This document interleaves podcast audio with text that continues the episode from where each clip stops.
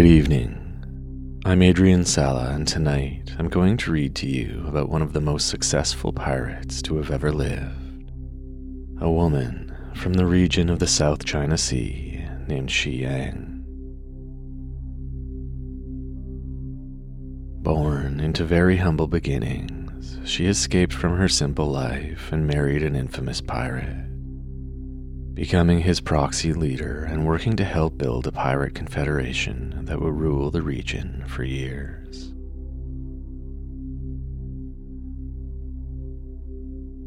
When her pirate husband died, she took control of the Confederation and became the default commander of a fleet composed of 400 boats and between 40 and 60,000 pirates.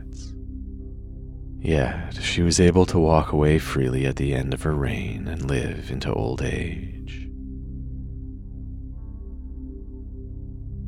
For this reason, Shi Yang has been described as one of the most successful pirates in history.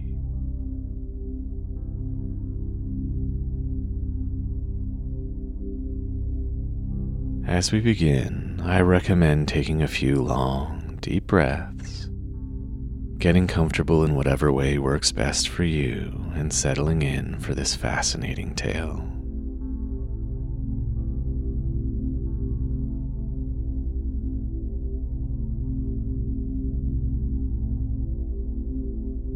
Shi Yang was born near Xinhui, Guangdong, in 1775 in the south of China. It is believed that she was likely a Tanka, an ethnic group of people in southern China who traditionally lived on small sailing vessels known as junks in coastal regions of Guangdong, Fujian, Hainan, Shanghai, and along the Yangtze River as well as in Hong Kong and Macau.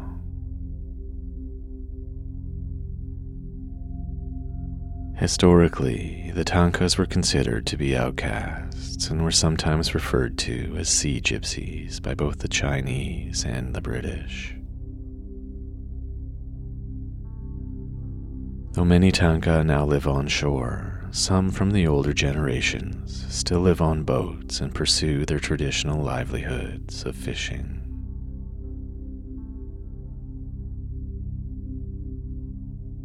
Not much is known of Shi Yang's early life, although some records suggest that she was employed as a sex worker or procurer on a floating Tanka brothel in Guangdong.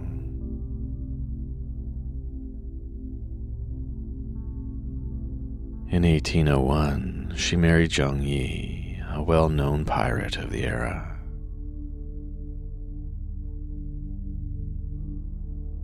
Zheng Yi fought as a privateer for the Vietnamese Tay Son dynasty in their wars against Qing China and later Nguyen.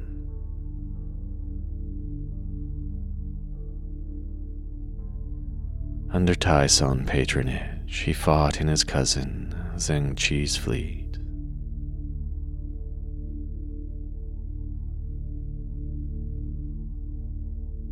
Zheng Yi hailed from a family of well known pirates whose roots traced back to the Ming Dynasty. He had an adopted son, Zhang Bao, who he had abducted in 1798 at the age of 15 and pressed into piracy.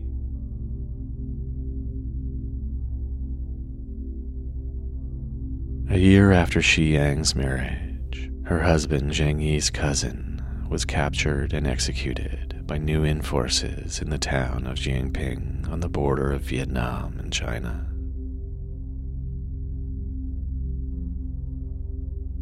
On July 20th, 1802, Nguyen Anh entered the city of Thang Long, bringing an end to the Tay Son dynasty.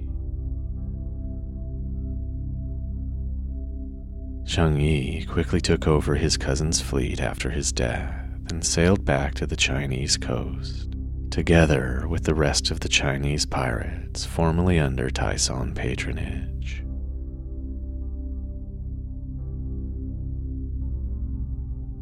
A period of infighting among the pirates followed, but with the help of his wife, Shi Yang, who was a capable consolidator and organizer, he was able to unite the pirates into a confederation.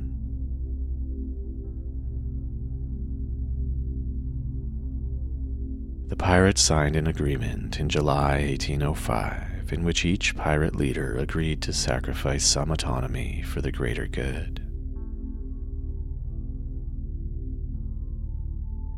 The Confederation consisted of six fleets known by the color of their flags red, black, blue, white, yellow, and purple.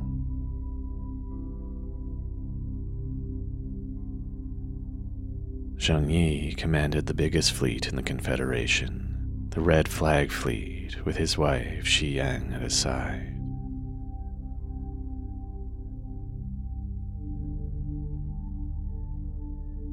As pirate leaders, they had two sons. The first was born in 1803 and the second in 1807.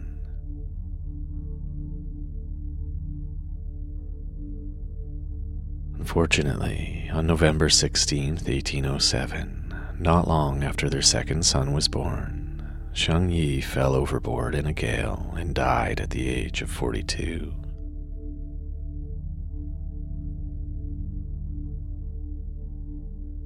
Shi Yang quickly took over her dead husband's operations through the support of his nephew and others.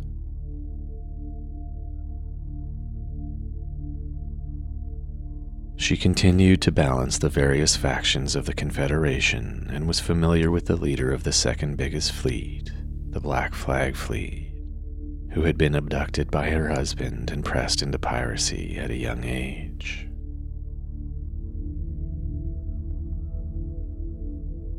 More importantly, Shi Yang had the support of Zhang Bao, her dead husband's adopted son, who was in effect commanding the Red Flag Fleet at the time.